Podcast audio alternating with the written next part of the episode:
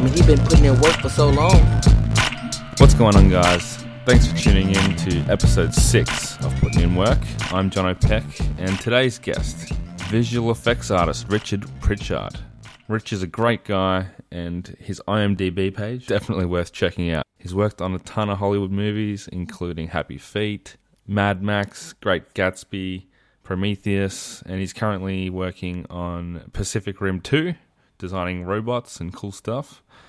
He's also, apparently, I discovered during this interview, spent a lot of time with a studio doing animation for video games, Plastic Wax, I think they were called, uh, including Tomb Raider Anniversary and Bioshock, one of my all time favorite games. So that is cool. I did not ask him about that specifically because I didn't know until after the interview, but uh, something to keep in mind.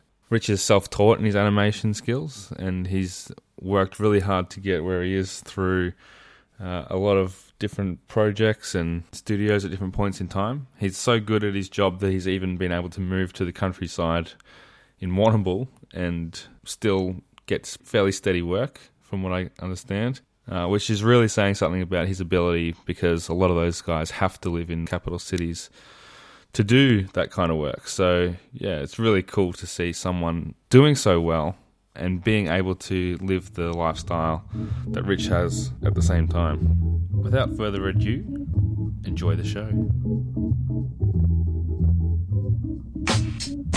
Well, I mean, I, I, I started in graphic design. Um, I've always been in the arts. Like I've done magazine design, fashion design, graphic design, internet web design, and then I had a real passion for film design or films in general. Hmm. So I quit my art director's job in Sydney and I got married and I took a year off and I created a portfolio. I, actually, I should go back a bit. Before I quit my graph, my art director's role, I went I went for a, a job interview at Animal Logic. One of the oh not a job interview it was like I had a friend that was there, um, and, I, and I, he introduced me to one of the art directors there to show my portfolio. But my portfolio is all advertising stuff, and I thought it was great for the advertising world, perfect. But in the film world, it's very different. And and and he basically said, "Oh, you you got to start again. You start from scratch." Because this doesn't relate to us at all. Sure, it's a different type of artwork. Yeah, that's right. Yeah, different type of artwork. So I took his advice. I took a year off and looked around the, the web, and at that point, there wasn't much out there um, in terms of visual effects tutorials and stuff you could learn. So I took a year off, spent all day and night learning these programs, figuring out how to create these types of images. And I created a portfolio of about seven seven images, I think. And then I took that to a company that did advertising, visual effects uh, for advertising. And yeah, I got my first, one of my first jobs was the Territory, the Ford Territory. Oh, right. when it first arrived in Australia. Yeah, so I did some stuff with that. And then, yeah. So, in, in terms that people will recognise, what were you doing that they saw the end product of? Oh, I did um, what they call matte painting or like digital paintings, um, 3D paintings. Sure. So, like, I did um, a 3D painting, moving painting. So they had like birds in it and water and mm-hmm. scenery, landscapes, basically digital landscapes that had sort of motion involved in it. So when we see the ad of the car driving through mountains and that kind of thing, it's it's actually something you've designed. Yeah, Yeah. yeah, yeah, It would be something like that. So some something painted in the background. You have mountains or rivers that don't exist and landscapes that don't exist. It's all Yeah. fake. It's all, yeah. And so, what was the next step after that? and then I got a job at Animal Logic after being, you know, not exactly rejected because it wasn't a job hmm. interview, but sort of, sort of uh, humbled because they were like, "You're just not good enough," hmm. or not good enough. It's just different. Hmm. You know, we don't do advertising; we do film. They needed to see what you could bring to them. Yeah, that's right. It's a different process, different technology. So yeah, I had to re-educate myself and rejig my career. So took a year to do that. Yeah, and then I got my first gig was at Animal Logic working on Happy Feet. Yeah, pretty good first gig. Yeah, yeah, I was stoked. Yeah, I loved it. Yeah. And it was amazing just to be a part of such a huge company doing, you know, fantastic work. Mm. What was the? So, what exactly did you do on Happy Feet? On Happy Feet 1, I was a texture artist. Mm-hmm. So basically, all the models in the film are grey, just 3D grey models, and someone's got to go in there and, and paint them up to look photorealistic. So I guess my background in, in graphic design, and design in general, helped with that. Digital painting, Yeah. yeah. And so, what was it like to see a movie at the cinema, growing up loving film, and knowing that you'd worked on that? And Oh, it was a buzz. Yeah. Yeah, yeah. First credit is a huge buzz. yeah, so seeing your actual name in the credits. Yeah, yeah, it was amazing, and um, it's it's uh, it was a huge, you know, huge achievement because there's only like less than 500 people that can be a part of that sort of project. You know, maybe thousand to 500, and then you're one of them, and then you see like I had some of the stuff that I created or was a part of creating on the first trailer, and you know that was huge. Mm. Seeing your work on the first trailer to come out and then seeing your work in cinemas like um, advertising and stuff. There was like Sure. cardboard cutouts and some of the stuff that I'd textured where it was on that.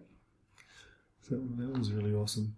So from there, Happy Feet was it the same Animal Logic that you got to work on those other big films with as well? Uh, no, after Animal, after Happy Feet, I think I ended up doing video games after that.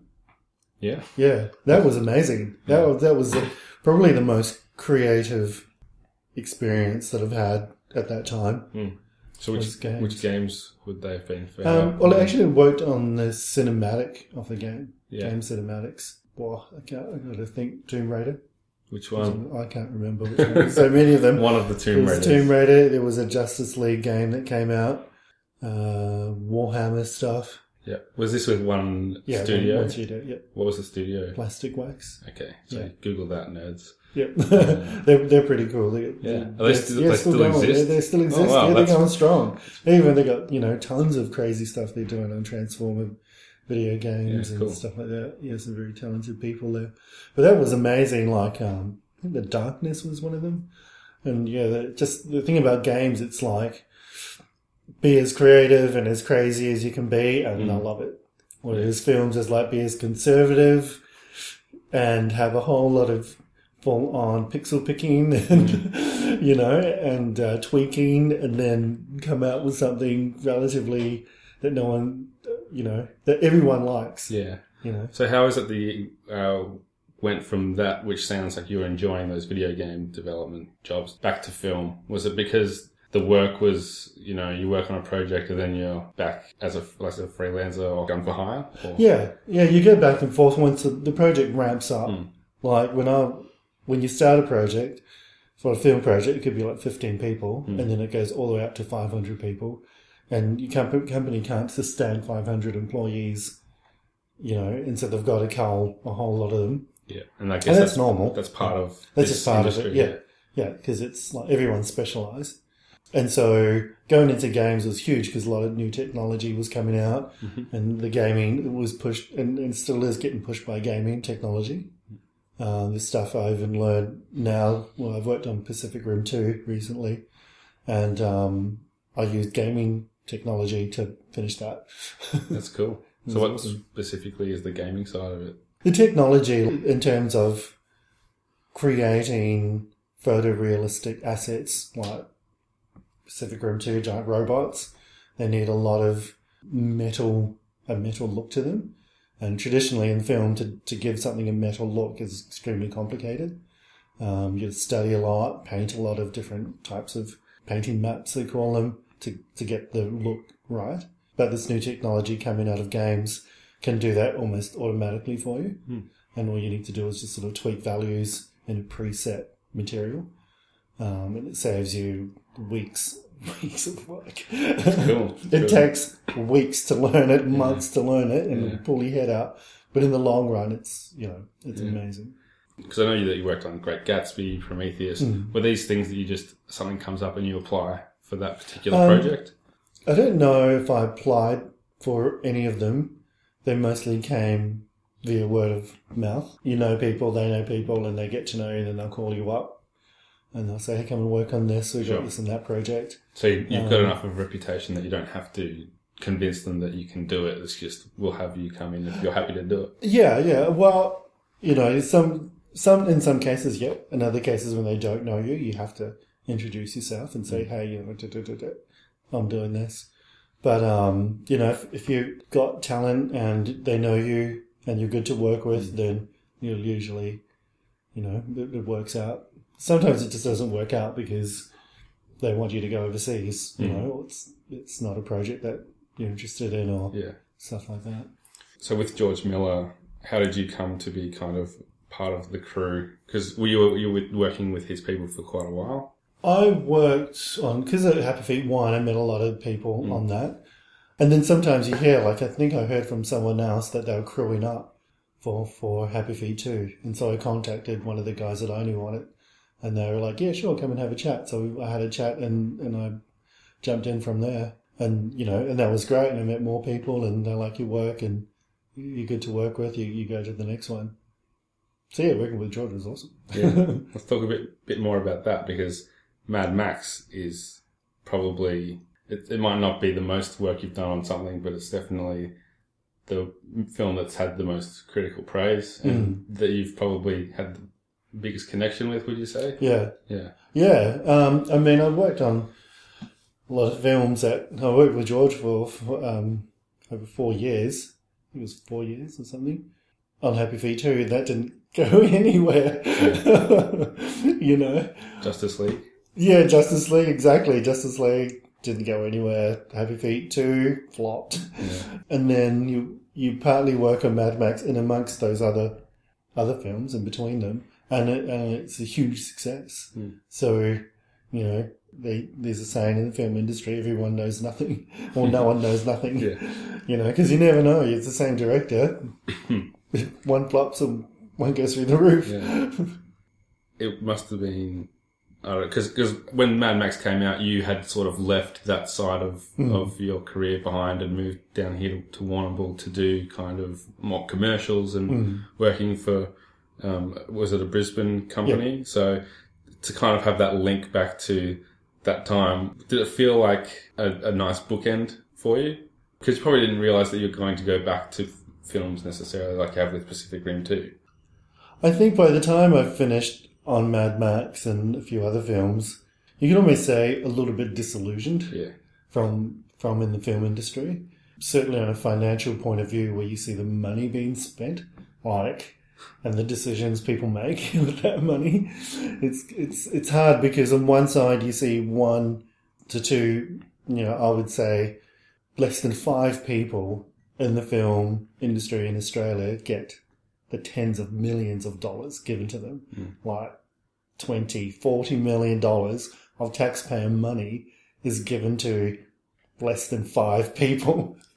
you know, when you have a lot of independent creative artists and filmmakers out there that struggle to get 20, 50,000 from the government or they get shut down by local, you know, state funding for their endeavors.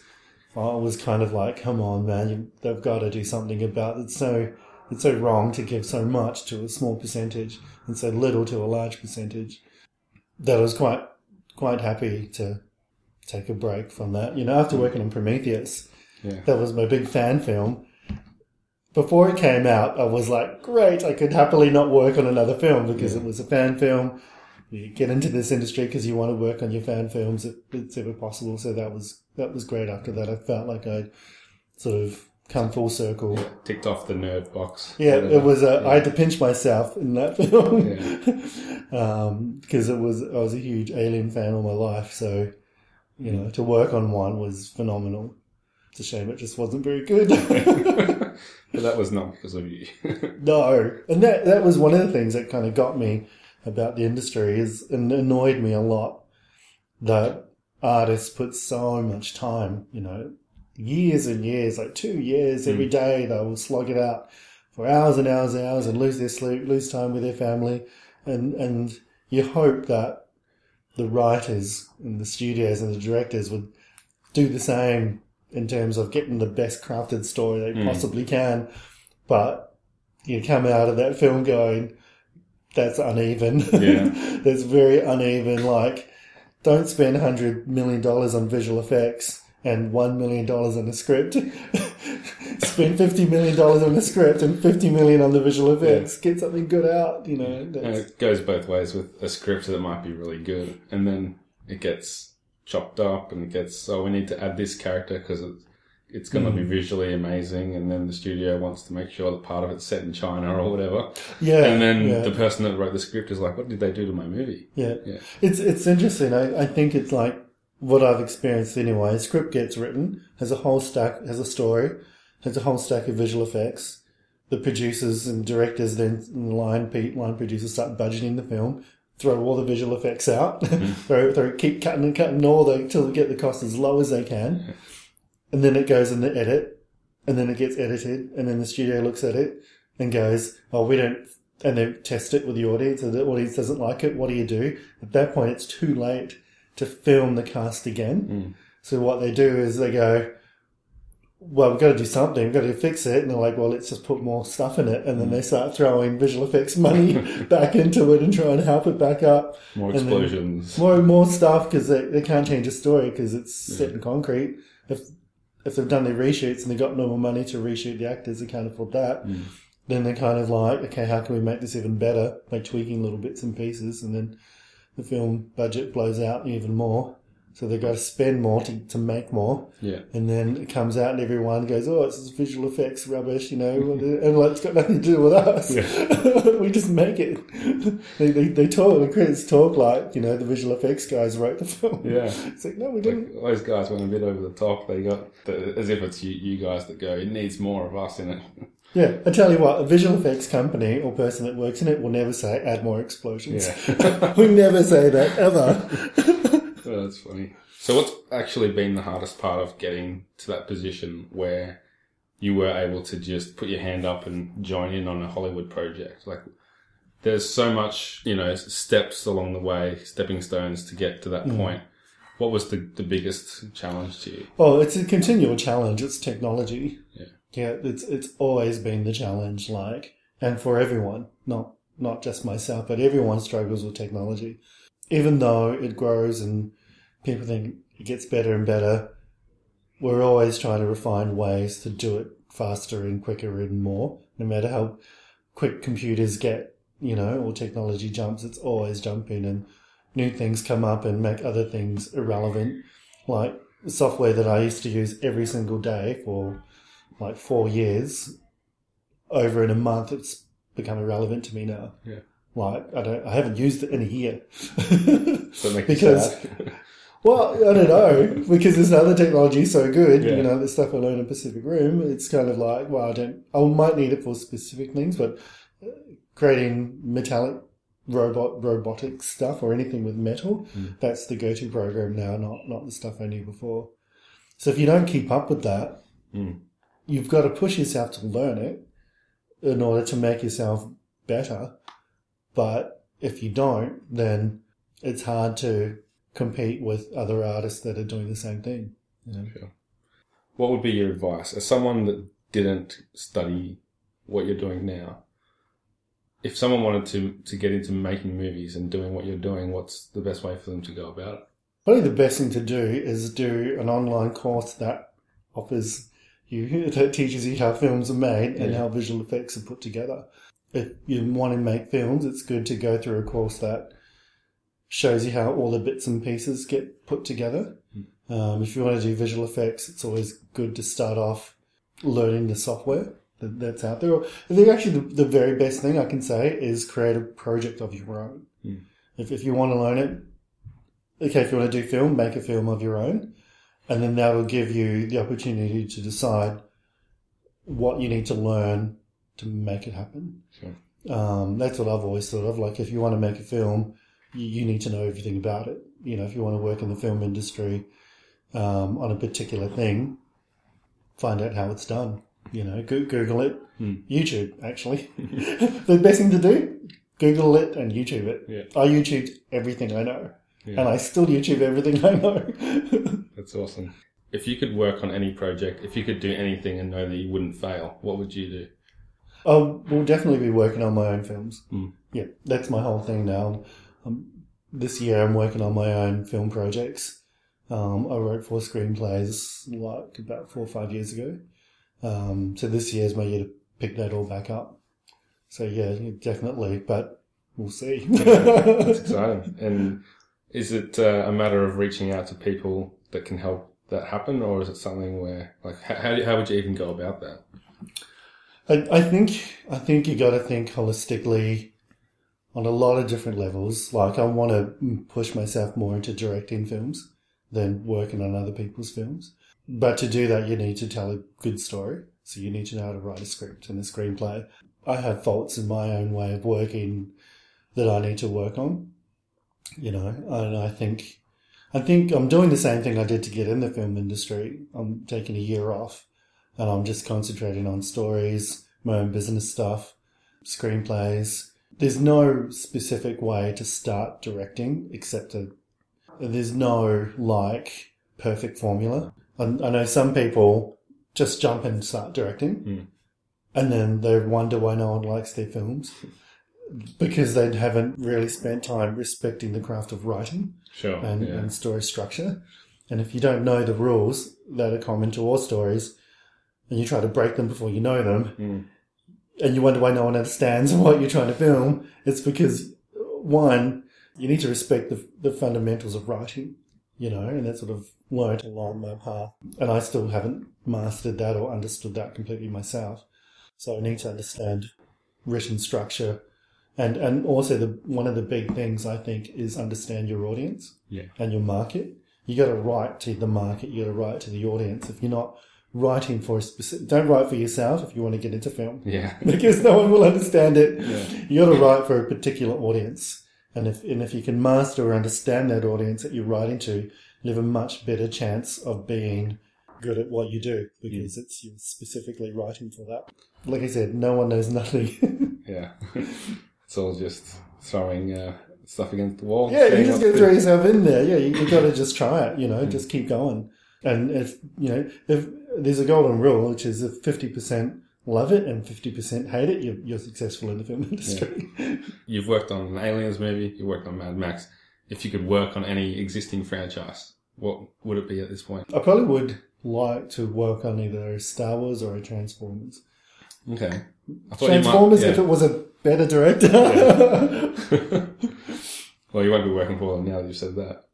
Oh yeah, that's right. That's all right. That's okay. I thought you might say an, uh, a Marvel movie, but you'd prefer to Star Wars. yeah, yeah. I probably prefer a Star Wars or a or a Transformers. They're, they're the, my other fan films Hmm. that I've been involved in. Yeah. But you know, it's it's not something that I pursue. Yeah. But to answer your question, Yeah. And I keep thinking of questions for you, Rich, because Yeah, we can talk all day. But if the Justice League movie that you're working on had come out, how do you think it would have changed what's happening now with the DC universe? oh, I Do you think, think it would have had an effect, uh, lasting effect? Was it going to be a good movie? I think it would have been a really good movie. Yeah. Like there, there would have been some really cool, cool stuff in it, definitely. Mm. And the actors, This is the one that Megan was it Megan Gale, Megan Gale, yeah, to, yeah. and Adam Brody. yeah, Yeah. yeah. Uh, oh, it was definitely very much along the lines of the Marvel type films that are coming out. There's a lot of humor Mm. in it, and there was a lot of um, there's a lot of sort of joking around. It was kind of lighthearted. Um, there was a lot of cool action set pieces. Batman was really awesome. Mm. His, his cave was very gothic.